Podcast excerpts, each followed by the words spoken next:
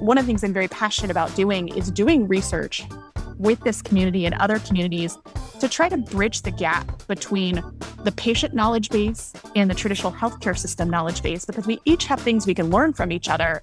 But traditionally, healthcare is push things to patients, but not take things back. And so I really want to encourage that two way communication and that facilitation of community based knowledge, patient based knowledge back to the healthcare system. Because I think without it, then in the future, patients are harmed if they don't luck into being in the right community and having seen that knowledge for themselves and relying on the healthcare system that again might be missing an entire piece of the puzzle.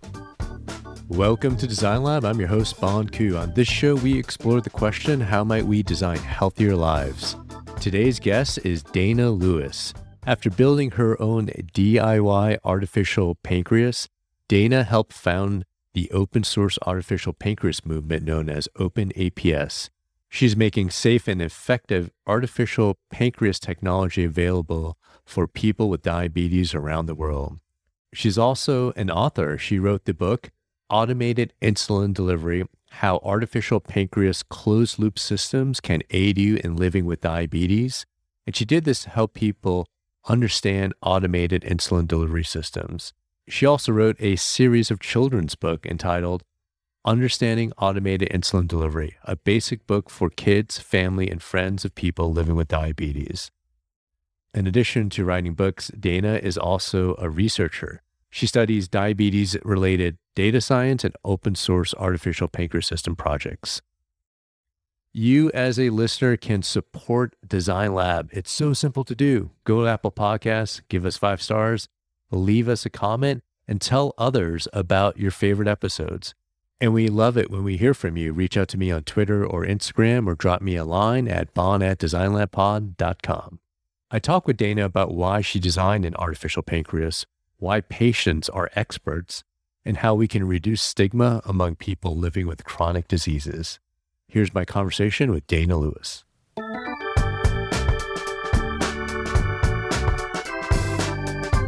Dana Lewis, welcome to Design Lab. So excited to have you on the show. Where are you currently at right now? Thanks for having me. I'm based out of the Seattle, Washington area. Love Seattle. I haven't been there since before the pandemic and dying to get back. Yeah, we are in an area where we have a lot of trails and parks that have been perfect for being able to get outside every day during the pandemic. So we are very pleased and very lucky with the location that even with the rain that people know Seattle has, getting outside is still worth it. Amazing. My pandemic hobby that I picked up is mountain biking. So I know that Seattle has some amazing mountain biking trails. So I totally want to check them out. Yeah, our biking network is great. Whether you're talking about mountain biking, traditional biking, it's really great. Cool, cool. I want to jump right in to after you had built your own DIY artificial pancreas. You got to, have, you have to tell us what that is. You helped found the open source artificial pancreas movement known as Open APS. Is that correct? That's right. Oh, yeah. So tell us what is a DIY artificial pancreas and what is this movement? So I have been living with type 1 diabetes for almost 19 years. And so as a person with diabetes, I have to check or test my blood sugar on a regular basis and I have to get insulin throughout the day, every day for the rest of my life. And I have had different tools to help make that easier, going from finger stick blood glucose testing to a continuous glucose monitor that's now more common, and also from injections to an insulin pump. But most people don't realize that historically, those two devices don't talk to each other. And so the person with diabetes has to do a lot of mental math and mental figuring out of what your blood sugar is, what it might be in the future, and how much insulin has been dosed. So what a artificial pancreas or automated insulin delivery system is an algorithm that sits between the pump and the CGM to read data, decide what to do, and send commands back to the insulin pump to keep the insulin from causing a low or resulting in a high. And so a do it yourself version is what I built because there was no commercial version available back in 2014. Now, you don't really have a technical or engineering background. Is that correct? I come from a communications background, although I worked in healthcare and my exposure to building this was my first exposure to what I now know as open source, where people freely share ideas and information that can be language based instruction, that can be code. So I learned as I went what I needed to learn technically in order to do this. And for people without a technical or engineering background, it maybe sounds intimidating, but it's like learning anything new, whether it's mountain biking or playing the guitar. There's languages and things that you learn to achieve a goal that you have. And in my case, with the knowledge of diabetes, the programming part was the easy part. And that's something that you can ask for help with. But the design of the system, in terms of what rules do you give it about when it should increase or decrease insulin, that was the harder part. But again, because I had been living with diabetes for over a decade at that point, I had that algorithm in my head, operationalized it every single day. And it was, in fact, teaching my boyfriend and now husband those rules to how you respond to different situations that made us realize it would be easy to teach a computer to do the same thing. And so that's actually how we decided to build the system was recognizing that a computer, we could teach it to run those rules and it would do a better job because it would respond in real time compared to the human. So you basically taught yourself coding language in order to do this because I saw early pictures of the artificial pancreas and use a Raspberry Pi, is that correct? Which is a mini computer to ha- have the insulin pump talk to the continuous glucose monitor and vice versa. Is that correct? That's right. And so I learned about Raspberry Pis and Intel Edisons and other mini computers. I've learned little bits programming languages. But the beautiful thing about open source and doing open source in healthcare is there's a lot of people with technical experience that know the ins and out of the Raspberry Pi or Python or bash scripts. And so even if they don't understand diabetes or they don't understand the entire design of the system, if you run into a technical problem with a language or a piece of hardware, there's an entire community of people out there who have that expertise that you could tap into and ask for help. And that's one of the things I love about open source and why I want to encourage more open source in healthcare is you know, we were lucky in diabetes that we had existing commercial devices of the pump and the CGM that we could add on to. So we were building on top of the existing system. But there's so many other places in healthcare where you can take that same concept of leveraging technical expertise and real lived expertise of people and add open source hardware, open source software, open source data analysis, and come out with really great outcomes. Do you get a little frustrated by healthcare because people I guess healthcare is such a black box and it's a closed black box and only certain people have the keys to open that black box. And did you get a little pushback from what you were doing back then, creating this DIY artificial pancreas? So that's an interesting analogy to use to describe healthcare because one of the analogies people use to distinguish between open source automated insulin delivery systems and the commercial ones is that with open source, you can read every line of code. And with commercial systems, it is a black box and you rely on the companies to tell you as much as they're willing to tell you about how it works and how you interact with it. And coming from being somebody who worked professionally in healthcare, albeit from a, a communications background, I didn't feel so much like healthcare was a black box. Like I had the benefit of having been a patient in the system as well as working in the system, but not from a healthcare provider standpoint. The thing that made me frustrated is when you look at translating from N of one, you know, true DIY, I built it for myself, and then we made it open source so others could build it. At the end of the day, every single person who chose to use it was examining the code, examining the instructions, deciding if they wanted to do that for them. And individually, you have every right to do so. And I think that's really important to recognize that patients have choices about what they do and how they decide to treat or manage their disease or situation. And the thing that frustrates me about healthcare is sometimes there's a little bit where a lot of paternalism in the sense that people hear something that they haven't learned about yet. And the gut reaction is to say, you can't or shouldn't be doing that without taking the time to learn what it is that we're even talking about. And this is not just true of automated insulin delivery, but many other things in diabetes and other diseases where patients are the experts because we live 24 7, 365 with these conditions. And so we have expertise that the healthcare system hasn't developed or hasn't taken the time to learn about. And so as we've moved on over the years, it's now been obviously more than seven years since I did this. One of the things I'm very passionate about doing is doing research with this community and other communities to try to bridge the gap between the patient knowledge base and the traditional healthcare system knowledge base because we each have things we can learn from each other. But traditionally, healthcare is push things to patients, but not take things back.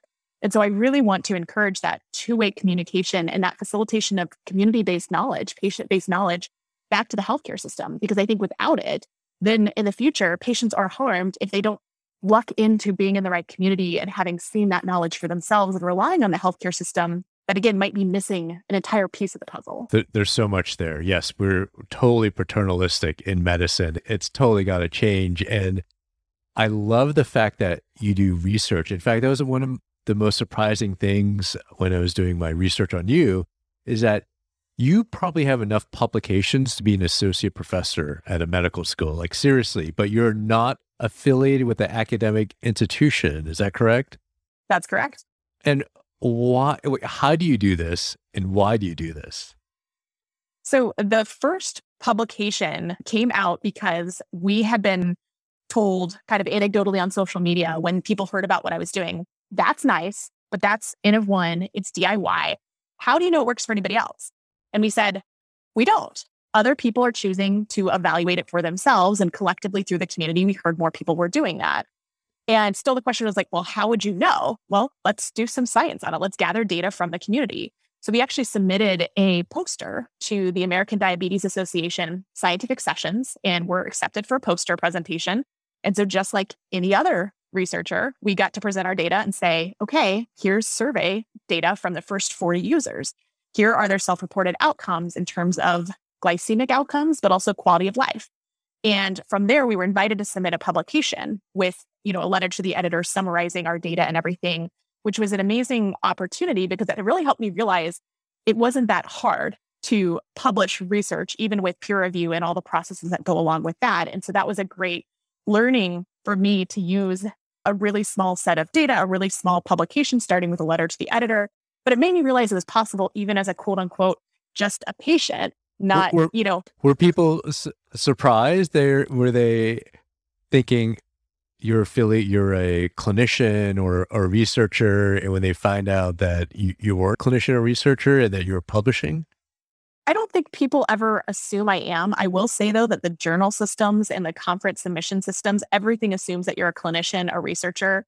Every time I get a peer review request, it's, hey, Dr. Lewis, can you peer review this? And I'm like, not a PhD, not an MD, not a anything, not at an institution. But because of that experience, once you publish once, it's a lot easier to publish additional research and see the opportunities to yeah. disseminate research back. And you and publish been, in some pretty well known journals. They're, these are not lower tier journals. They're like some of the best journals in endocrinology and diabetes. It's kind of a mix, but it's been really nice that the diabetes community scientifically has been open and receptive to wanting to learn from the patient community. If we kind of, you know, if there's a line, right, like cross over the line and be on their side in terms of showing up in the publications, in the journals, at the conferences, and what I had seen is I had been doing for years this type of research and dis- dissemination in the patient community and through social media. And that reached some healthcare providers, but not enough. And so what I really saw is doing the publications, the conference presentations, the posters, taking the research to that side of things and that side of the healthcare system really helped speed up the transmission of knowledge. And so that's, it was easy enough to do. And then I just kept doing it. That is amazing. It's almost like you could use the disease model of diabetes, the work that you did, and apply it to other diseases. Do you see that happening? Absolutely. I think there's so many opportunities, especially when you think about the data elements of things. In diabetes, we were quote unquote lucky because we have the data from the continuous glucose monitor. We have a drug, insulin, that we are very precisely dosing numerically. And it's very easy to have an algorithm and do learning and data analysis based on those data elements. But there's other diseases and other conditions where you can apply the same concept of what can you track? What can you measure? What can you then turn into a variable that you can analyze or use as a feedback loop into the system? And I think if you take the same idea of what are the problems, what are small solutions or small improvements, and recognize those add up really quickly. So it may not be a cure, it may not be a solution that works for absolutely everybody. But if it works for 20% of people with a condition, don't you think that's worth doing? Don't you think 20% of people deserve an improvement in their quality of life? And so if you kind of take that mentality, you start to see opportunities in things like cystic fibrosis or cancer or asthma or name a condition. Like there is so much potential out there to take that same approach from diabetes with open source, patient driven innovation and apply it elsewhere. Do you see patients publishing, doing research, presenting at medical conferences outside of the diabetes community? Oh, absolutely. Liz Salmi in the brain tumor community. There are many people in the palliative care communities Sara Riggare in the Parkinson's community. I could just go on and on. If you pick a community, there are patients doing research, publishing, innovating. And I think one of the big things, again, is recognizing and valuing their expertise and their role. But again, the systems are kind of designed to not intentionally keep us out because it's constantly what is your medical degree or what where was your PhD and what was your postdoc and what institution are you at? Some of the requirements in the system around publishing I have to keep saying, please don't publish my home address on the internet every time I publish an article. No, no way. I, that really yeah. happens. Well, because it asks you for an address, and the only address I have is my home address. And so I have to like put it in, but then every single time check it, the proof stage and everything else, don't publish my address on the internet. Or, hey, I'm blocked from the system because I don't have an affiliation. So sometimes, even though OpenAPS is a it's a hashtag, it's a movement, but it's not an organization of any kind. But I've started using that as my quote, organizational affiliation just because the system requires it. And it was just easier to type something in or in slash A just to get through the system to be able to submit a paper or submit a poster. It's kind of surprising how those little things add up. And the same thing with peer review and conference payments and conference acknowledgments and everything else. That's crazy. I think, wow, that I think we have to redesign how we do these medical journals then of not putting these requirements on because I, I think that must be incredibly frustrating for you who's published so much that you have to go through these like checklists that don't apply to you. Yeah, I think it's just, it shows that, not to pick on journals in particular, but it just shows that healthcare is designed to be top down mm-hmm. from the mm-hmm. healthcare systems. Patients receive care, we're perceived to be passive recipients of care and passive recipients of knowledge. And so, this concept that patients are creating and generating knowledge that should be translated to different audiences, including healthcare providers, it's just a very different mindset. And there's so many systems, whether it's journals, conferences, engaging with academic institutions, where the systems just aren't designed for that type of patient involvement. And so, one request I have is for people who are looking to work with patients is recognize that there's tons of these nitty gritty, what seem like small things, but over time, it's just another set of hoops for people to jump through to participate at the level that we all want patients to participate at. So if there's anything that you can do to change a system at your institution or a journal that you're editing or on a committee for, take a look because it sounds small, but it's it does get annoying over time and it, it wastes time too. Yeah, that thousand percent. And I imagine too some of the conference fees for these medical conferences because they're extraordinarily high because most physicians and researchers have like CME credit that they could use, but then it becomes prohibitive to uh, many people out there who can't afford to pay a thousand dollars again to get into a conference. Yeah, and I, that definitely is prohibitive. Some people have been really great partners and said, "Let me pay for you to go to the conference." Or I've seen people when they're co-authoring with patients, obviously they would pay for the patient's attendance fee or the poster printing costs and things like that. And that is absolutely wonderful. But systemically, I think all healthcare conferences should have a patient program that is very low fee or no fee, or look at a scholarship advocacy program, something recognizing that their attendees would benefit from the knowledge and the co attendance of patients and people with lived experiences. But again, they're not traditionally designed for that. So that's yeah. another area where we need work. Total need for a redesign in that. Let's talk about the open source artificial pancreas movement. I thought it was an organization, but it's not. Like what what is OpenAPS for those who have not heard about it? So OpenAPS stands for the open source artificial pancreas system. And it's the open source version of what I built for myself and we made open source. And so we knew very early on we did not want to commercialize this. This was really about solving a problem for me recognizing other people might have the same problem. And while we waited for commercial systems to come to market, if you wanted to, to be able to choose to do this yourself. And so that's really what was about. And it was really about let's make this technology available open source that people who need it can choose it And still worldwide today, there's some commercial systems now out, which is great, but they're not available in every country. In some countries, the cost of the basic supplies, for example, the continuous glucose monitor itself, which is a component of the system, is cost prohibitive and people are paying out of pocket for it. And so in some cases, open source is the only option. In other cases, it's maybe the more affordable option or it's a more effective option. So there's a bunch of different reasons why people would choose it. But because we're individuals, we're not a company, we're not marketing anything, we're not selling anything. That's one of the reasons why we didn't incorporate into an organization because we wanted to make it very clear that this is a group of individuals co solving problems, sharing the knowledge freely, and what people do with it is up to them. And we also used a very specific license for the code and everything that we did that made it possible for individuals to use it themselves, researchers to use it, but also companies. If they wanted to take it and there were ideas in what we were doing, to use it. And th- to their credit, there's been one or two companies that have analyzed our code, found it outperformed theirs in certain scenarios. And so they added our ideas into their system. And so in one particular system, the CEO says that 20% of the time, our safety code is basically driving the insulin dosing decisions in this commercial system. And I think that's fantastic. That is amazing. How did that make you all feel? It gives me chills every time I think about it because the reason I did this is because insulin dosing is hard and it is inherently unsafe. It's so easy to do everything right and still get bad outcomes or to make a mistake and get bad outcomes. And so, automated insulin delivery, although, yes, automation and adding components add some risk, the net risk reduction from removing humans from the decisions that are being made on a daily basis is significant. And these systems were designed to be safe because I, as the person with diabetes, care more than anybody else on the planet about my safety. So this system was designed to be safe. And all of these weird edge case scenarios that happen in real life with regards to things, a CGM sensor falling off or the signal being blocked from one component, it's designed for that. And so for a company to say, wow, your safety rules are a great way to check against our machine learning algorithm that we developed commercially. To me, it's just really a good validation of yes, the safety engineering we have done, have used for years is effective. And it's just, it's great to see that in use.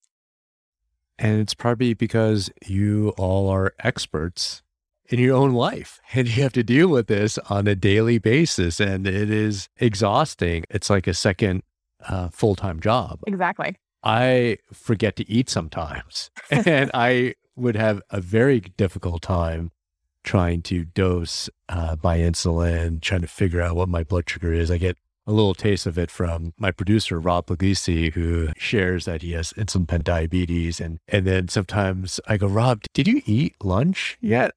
And it's 4 p.m. It's like, no, no, I forgot. and things go a little bit haywire with the sugar. And it is a full time job to, to do this. That's exactly why automating it in the background so that no matter what you as a human do, you eat, you don't eat, depending on what you eat, when you eat, where you eat, like exercise, it cleans up so much of the noise in terms of the variability in the outcomes of your blood glucose level. And it makes it really easy to see the correlation with different activities. Oh, when I don't eat lunch until 4 p.m., I typically get this outcome. And because so much of the work is taken care of, it becomes easier for the human to adjust their behaviors over time. Instead of like when you're diagnosed, it feels like you're hit with a hundred things you have to do perfectly and you still might not get great outcomes because of the timing and challenges of, of exogenous insulin. So it's really great to have technology that cleans up so much of that mess and allows you to make it less than a second full time job. And it's just a part time job to keep the system going. There are some crazy price gouges with diabetes. So the insulin prices have have surged over the past few years. And I I don't understand why that is. And then I see literally a couple of miles from my house, I saw a sign that says glucose strips for sale. Call this number. What is going on with that? I always think it's unfair to ask individuals living with diabetes why the system is broken because I don't think we played a role in creating the system that we're just dealing with. Oh, I'm fully blaming the medical community. And I know it's and, just yeah. A little unfair to be like, yeah. why is it broken? And when we individuals get asked, it's kind of frustrating. But you know, given that I'm on this podcast to talk about diabetes, I do happen to have things to say about it. I think it's important for people to recognize that insulin in the US is priced differently than elsewhere. And it's not just insulin that we need. We need syringes or insulin pump supplies, the insulin pump itself, blood glucose test strips, continuous glucose monitor. These things that I need to make diabetes less than a second full time job cost money. They cost thousands of dollars, even with good private company insurance. And in different countries, there are different costs and challenges to accessing these supplies. And in fact, unfortunately, in many countries around the world, there's not available insulin. So we have an issue with pricing of insulin in the United States, but we also have an issue worldwide in terms of just getting insulin into certain countries, especially when there's all kinds of things happening in those countries. And so one of the things that I've done to address this is I cannot solve all problems in diabetes, but what cause near and dear to my heart is Life for a Child is an organization that works to provide insulin test strips and education into different countries around the world. And they support tens of thousands of kids living with diabetes who otherwise would die because mm. they cannot get insulin in their country otherwise. And so I think it's really important to address the pricing issues, but also look at the total cost of diabetes and diabetes supplies, and also look at global access and equity because while we are pushing for the latest and greatest technology, and hopefully that will ultimately lower price, improve outcomes, improve access because it's a lower cost option, we still have to make sure that people can afford and access the basics like insulin because some of us take that for granted in the US and we absolutely can't because worldwide it's not something you can take for granted. Life for a Child, is there a website if lifeforchild.org. Oh, that's simple. Lifeforchild.org. I'm sure you can just go onto that website and support them uh, if you're uh, interested in that. In that, sounds like a great organization. We had a guest on recently, Dr. Josh Liao, and he talked about redesigning payment because if we can't redesign the payment system, we can never reach equity. And it sounds like this the pricing of insulin and strips needs to be redesigned how that's paid for in this country and, and worldwide. I have a lot of these conversations with Mike Natter, who's an endocrinologist in, in mm-hmm. New York City. And also, he himself has uh, insulin diabetes. He's a good friend of mine. And we're always in, enraged by what's going on because it seems like this is a simple thing, but they're so complex, the layers of, of why this is happening. And it's already hard to, to live with diabetes and then to put on these other constraints with pricing and figuring out um, to get insulin, to get strips, and see this in my patients a lot who come to the emergency department, where patients who have unstable housing that they lose their insulin all the time, or they don't have a safe spot to store their insulin, and they come in with high blood sugars. Yeah, um, and things can happen. Like you can drop a vial and it can break, and if that was your insulin for the rest of the month and you're two weeks out, it can be even very hard to work the system to get a hold of your doctor if you have a regular doctor to get a prescription and go and fill it and pay for it again due to a really yeah. small mistake. Like maybe your cat knocked it off the table, but all of a sudden you need to go and buy $800 more of insulin to get you through the last two weeks of the month. And that can be devastating to a lot of people. And it's, you know, no system is perfect. So it's not necessarily the answer to just change the, the healthcare system and insurance options in the US countries in like UK and the Europe. I have friends over there and they have different challenges. Like insulin is affordable and it's covered, but many of them are paying out of pocket for continuous glucose monitors completely. And it's very cost prohibitive.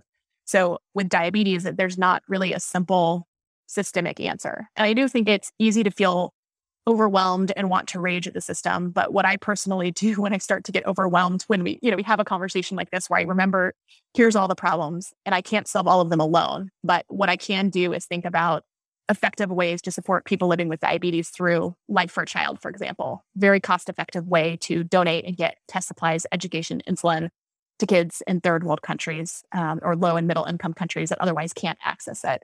So whenever I get overwhelmed by something in healthcare, whether it's, you know, talking about insulin or access or diabetes supplies or a completely different topic, I try to like bring my focus back in of, okay, I cannot fix everything, but what's one thing that I can do right now or put on my list for this week to, you know, make an effort where I can and make a change where I can. And over time, those changes will add up even at the individual level.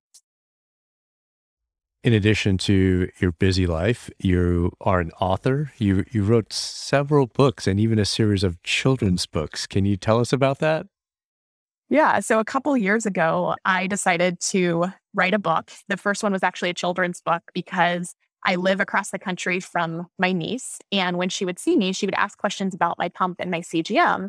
And I wanted to normalize wearing pump and CGM and having something that kind of normalized diabetes for her because she she was born and has grown up only knowing Aunt Dana with diabetes. I wrote the first book kind of fictionalizing a, st- a conversation we had where she legitimately asked about my pump and my CGM and I explained it to her and talked about how different people are different from, you know, diabetes to people with hearing aids or pacemakers or people who use crutches or other mobility devices. And it was a really enjoyable experience. And I learned how to use self publishing technology to physically bring that book into the world. And so a couple years later, you know, I had been publishing research articles, I had been blogging for years and giving presentations that I really wanted one piece of content that I could give to people to say, if you want to learn about automated insulin delivery and everything that we've learned in the community, here's one thing. And so I ended up writing a book and self publishing it through Amazon. It's available free online if you want to read it. You can go to artificialpancreasbook.com, read it for free online. There's a PDF you can download, read for free but you can also get it on Kindle or a print book or coming soon, a hardback book through Amazon. And it really talks about what is automated insulin delivery, how it might benefit people with insulin requiring diabetes, how to learn how to use it, how to optimize it, whether it's open source or commercial. And it really was trying to serve that goal of we have so much knowledge out there, but if it's scattered through social media, it's really hard for people to luck into finding it or for healthcare providers to feel like they can point to it. And so having it, some of it consolidated in a book, I found was a really effective way to initiate more of those conversations across those different audiences. And there wasn't a book like that before? There was no book, and there still is no other book about automated insulin delivery. And that a lot seems of my crazy. Why? Well, it's new, right? I did automated insulin delivery open source in 2014, and it took several years before the first commercial system was available. And I just don't, it's so new. People were still figuring out how do patients use it? How do providers use it? And so in the open source community, we typically are a couple years ahead of answering key questions like how does it work? Can we do it? How is it effective? What is the most optimal algorithm and feature set? And doing, we did research years before everybody else. And so it was kind of, I just saw the opportunity to capture the knowledge, put it out. And I'm excited for the future when I will get to say it was the first, but no longer the only book that addresses automated insulin delivery. So ho- hopefully other people will write additional resource guides and everything else that will help fill in more of the knowledge gap. And you also, where, where are your children's books? Can people find that online as well? Yes, they are linked from artificialpancreasbook.com because there's a kid's book about automated insulin delivery. And there's also a free animated video with verbal and captions that kind of illustrate an analogy of scuba diving with automating insulin delivery. And then they're all available for print on Amazon. So if you look up Dana Lewis or Dana Lewis Diabetes in Amazon, you should find all the books. That's so cool. I, I'm just fascinated to know what is it about you uh, that led you to be this champion in open source APS and to and to do this because it requires a lot of energy, a lot of time, a lot of, I would say, creativity. And were you always a tinkerer growing up? Did you make stuff all the time? Just fascinated by this. I think some of it had to do with the fact that my dad was an engineer. I have two older brothers, and I was gender wise treated the same as my brothers. And I was also very competitive with my older brothers, still am. And so I wanted to do what they did. So if they were doing a Boy Scout project, I was along doing the projects with them and, and wanting to build and solve problems. And that was just something that my family did. It's like, oh, we've got a problem. Let's solve it. Maybe it's with duct tape. Maybe it's with, you know, this reverse engineered solution. And so that was kind of a mentality I grew up with. And then I was diagnosed with type 1 diabetes at the age of 14. And I had kind of a pivotal moment about six to eight months later, because for the first couple of months, I was very concerned with the stigma that I saw people with diabetes, regardless of the type of diabetes, were treated. And I grew up and was diagnosed in Alabama, where there is a lot of type 2 diabetes and unfortunately a lot of complications, things like amputations and everything else that thankfully are getting better with better diabetes treatment modalities. But when I was diagnosed in the early 2000s, that was the visual I had as a teenager of what diabetes looked like. And I saw how people were kind of treated badly. And so I didn't want people for a while to know that I had diabetes because I didn't want to be treated differently. Mm-hmm. And it really took a couple months before I decided that having an insulin pump would be worth the risk of the, the stigma of people visually seeing that I had diabetes to get the benefits of having an insulin pump versus having to wake up early on the weekends to eat and dose insulin. And around the same time, I really realized that I had kind of just been doing what I needed to do to take care of myself, but it didn't really make me feel any better emotionally and psychologically. And I had an opportunity to volunteer with the American Diabetes Association, and it made me feel better to do something and volunteer. And I kind of had the light bulb go off that doing something for somebody else was better than anything that I would do for myself. And that kind of became my mantra in terms of why I did advocacy with type 1 diabetes starting as a teenager. And everything that I've done has kind of been if it works for me, it will probably work even better or solve more problems for somebody else. And so anything that I do for myself, I want to turn around and communicate it or make it open source and make it possible for other people to leverage it because it probably solves somebody else's problem too. Hmm. And with Open APS, we always said, we don't expect everybody to use this. We don't expect many people to use it at the time. But if one other person could benefit and would go to sleep feeling safer while living with insulin requiring diabetes, it's worth the effort to make it open source. And so the second person did it and it was absolutely worth it. And each subsequent person, there's now thousands of people using open source automated insulin delivery. And it just feels wonderful and way better than had I just done something and, you know, kind of kept the secret to myself. It just back to my teenage years with diabetes, like that just didn't work for me. And so sharing knowledge and sharing information is also a way that I support myself and the challenges of living with diabetes. Mm. I'm curious to know your thoughts on how we reduce the stigma of living with a chronic disease in the medical community. Uh, one way we, I feel, we propagate this is by calling people by their diseases. You're not a patient with diabetes, but you're diabetic. Uh, we do this with the sickle cell population. We call them, you know, you're the, the sickle celler in room five instead of the patient with sickle cell disease. How do we normalize this? Because it's it's a crazy system where or in our in these communities we identify people by their disease which is totally crazy yes and unfortunately diabetes is one of the more common ones where you hear people referred to as diabetic and so since you asked this question you probably weren't surprised when you emailed me about this podcast and my one request was please don't use or say diabetic because that is something that people commonly fall into is describing me as a diabetic. I'm a person living with diabetes. And there are some people who prefer that term. And similarly, within the autism community, there are people who prefer to identify as autistic and people who prefer to identify as somebody with living with autism. And I think what's important is to respect individual preferences, which really emphasizes we have to treat people as individuals, meet them where they are, see them as an individual, see me as you know, somebody who runs and likes to write books and has two cats that she posts lots of pictures about on the internet. And oh, yeah, I have type 1 diabetes and an automated insulin delivery system. But my primary identity, including in the healthcare system, like my body and my health is way more complex than the fact that I have to inject insulin into my body every day.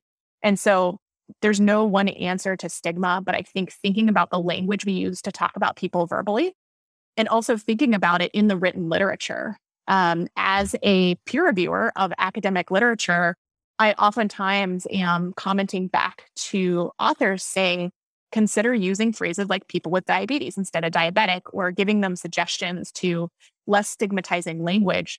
In diabetes, there are phrases like quote unquote poorly controlled diabetes that is stigmatizing. And it's also confusing because is that researcher or author referring to that self management behaviors that they want a person to be performing are not being performed? Or are they referring to the glycemic outcomes and the time and target range? And so the one thing that I've done recently is try to emphasize to people that the language matters, that we talk about people, and it because it reduces stigma, it reduces harm in terms of future care for people, and it also makes for better science. And so if nothing else, if people can think about removing stigmatizing language as a way to improve science and understandability of their work, I think we'll get a lot farther. But I think we all have to chip in on that effort. it's something I try to do every time I write a note in the electronic health record because the EHR doctor notes are full of stigmatizing language. The non compliant patient shows up all the time. And I, I hate that. And I have to catch myself too because I have grown up in this system that propagates a lot of the stigmatizing language. I had to unlearn a lot of that. I continually do and have to check my biases a lot of around language, but it's important. And I, I think a lot of us physicians think, oh, well, it's just easier to write it this way. But if we do, what is, how is that changing the way I perceive patients? And, and how does that change the relationship with a patient who has access to the visit notes now that yes. can actually further damage a relationship that might already be weakened for a reason that you're not aware about. And it could result in the patient choosing not to seek treatment as early as they could. And so this is what I want people to understand is that the language matters in terms of the results in healthcare, in terms of people's willingness and ability to access healthcare when they need it. This is all a result of that. And one of the best things that I've seen that I think really starts to help do this is when anybody, whether it's me, I don't always make the best choices. Again, you grow up with phrases that just kind of come out, is when somebody calls you out on it or says, Hey, did you mean X? Or please don't say that because that's hurtful to me or my community. To say, stop and say, Thank you for the correction, correct it, move on, and try to remember that and correct in future, but taking those corrections with grace. And I recently saw a tweet from somebody who made essentially a diabetes joke related to food, which is very common in social media, but it was from a healthcare provider. And I follow them, they follow me. And my policy sometimes has been to unfollow people who do that repeatedly. But I was like, you know what? I know him enough to know that was an off the cuff comment. Let me say something to him and, and see what the result is. And I said, you know, you might want to rethink that second tweet in your thread about this joke about what you were eating and it being related to diabetes. And his instant response was, You're right. I'm deleting the tweet. I shouldn't have done that. And he didn't have to say all of that. He could have just deleted the tweet or reposted it. But his grace and his quickness to say, you're right. You caught, like you caught me saying something. I know that that's not ideal. And then to follow up to say, like, I respect you and I respect your work. You know, please don't see that as a sign of disrespect because that wasn't the intent. And I knew it wasn't the intent. But I still think about this weeks later because he was so receiving of that kind of hey, please stop and think about that with grace. And so I try to think about how can I comment to people in a way that allows them to gracefully receive that? Because I think it takes kind of that grace and kindness on both sides. But I think the more we do that and the more we model it, especially in public, the easier it will be to make it normal to say, oops, sorry, mistake. Let me change that. Moving on. And it not be a personal attack or a big emotional thing, but just be, oh, thank you for catching that. Fixed. Move on. I love asking my guests this question How might we design a healthier life?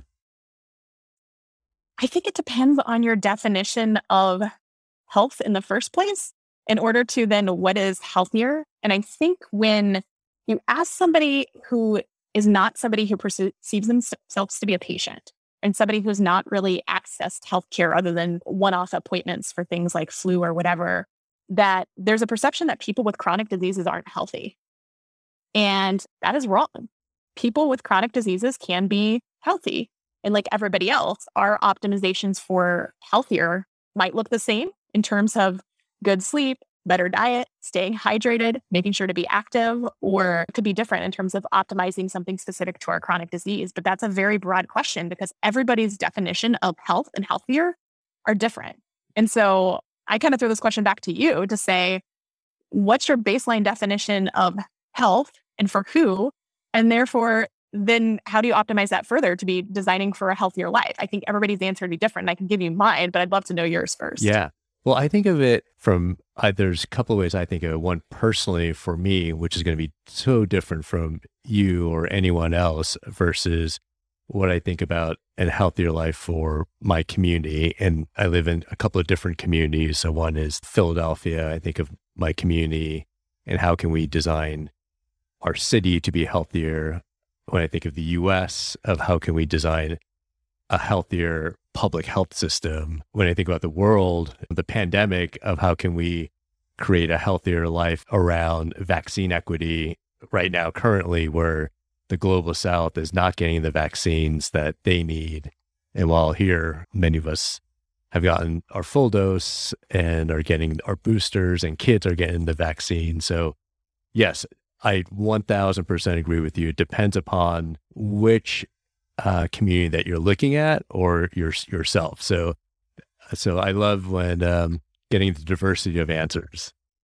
But yeah. for me personally, I think during the pandemic, what I valued was sleeping more, which I realized I didn't do too much because I, I traveled a lot before the pandemic.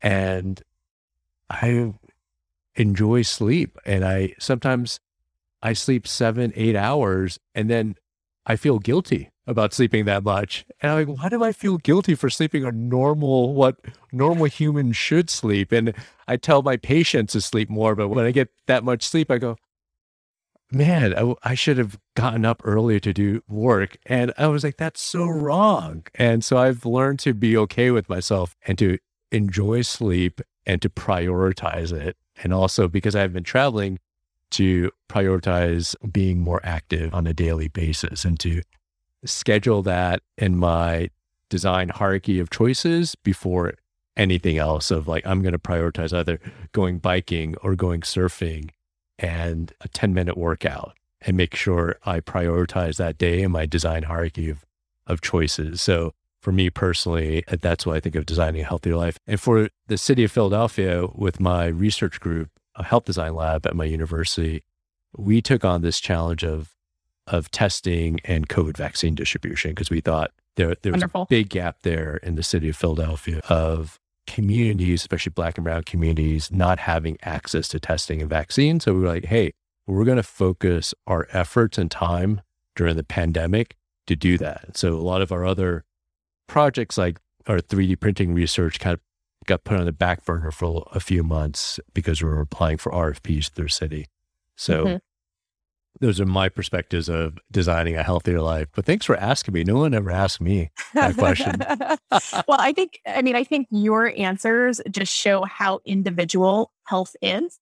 And I was laughing when you were talking about sleep because sleep is an example I use for other people because they maybe don't relate to the tasks I have to do with type 1 diabetes. And honestly, with automated insulin delivery, diabetes is way down on my list of concerns. I would rather cure celiac disease or other things above di- type 1 diabetes for me personally because I've addressed so many of those other challenges. And there's more fundamental things like sleep that more greatly influence my health personally. But as an example of how different, I have always been a really good, really deep sleeper. And in fact, I got into open source diabetes work to solve a problem, which was that I slept so hard, I didn't hear my continuous glucose monitor alarms. And I thought if I could get my data off the physical device, which the company didn't design for, then I could send it to my phone and make a different, louder alarm and change it and get it to wake me up because I sleep really hard and really deep and really long. For me, eight hours is under my average threshold. And I feel physically bad if I sleep regularly only eight hours. Like I need nine and a half to 10 hours, which is very different than most people, but I've learned that matters. And so I also prioritize getting really good enough sleep for me. And then I find that I could do way more in the day. Waking up to do more work backfires. So I think it's, I think it's really individualistic. And so I think whenever we're talking about communities or looking at groups, whether it's a geographic community or a disease community, is recognizing that there's so many different individual differences in each individual. And so if we're going to design systemic solutions, we still need to have flexibility and represent there's not truly one size fits all and it comes back to something I said earlier when I was talking about if you design a solution and you know it works for you, and it might work for 10%, 40%, but not 100% of a community or sub community, a lot of times healthcare tries to shut that down or say it won't work or we shouldn't do that because it doesn't work for everybody. And I think we're missing a lot of solutions that could work for some people. And so I think we should do a better job of saying, Yes, and let's start with what works for 20 to 40% of people and continue to work to find the solutions for the other 60% within that subgroup. And possibly we can improve upon the solution starting with 40% and work our way up or come up with ideas for alternative solutions for the people whose needs haven't been met. But again, saying, hey, you 40%, you just get to, you should just suffer, right? Because nobody else has a solution.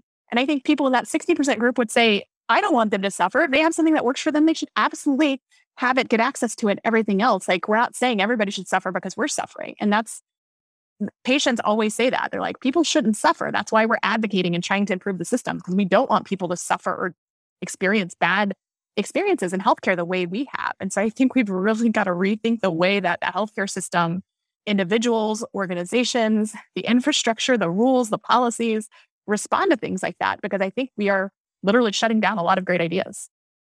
A thousand percent. There's so much that you put in my brain. I have so many thoughts whirling around. I'm going to think a lot about our conversation. So really, really appreciate you coming on the show. Rob and I are such huge fan of yours. So it's a true honor to have you. Thank thank you, Dana Lewis, for coming on Design Lab.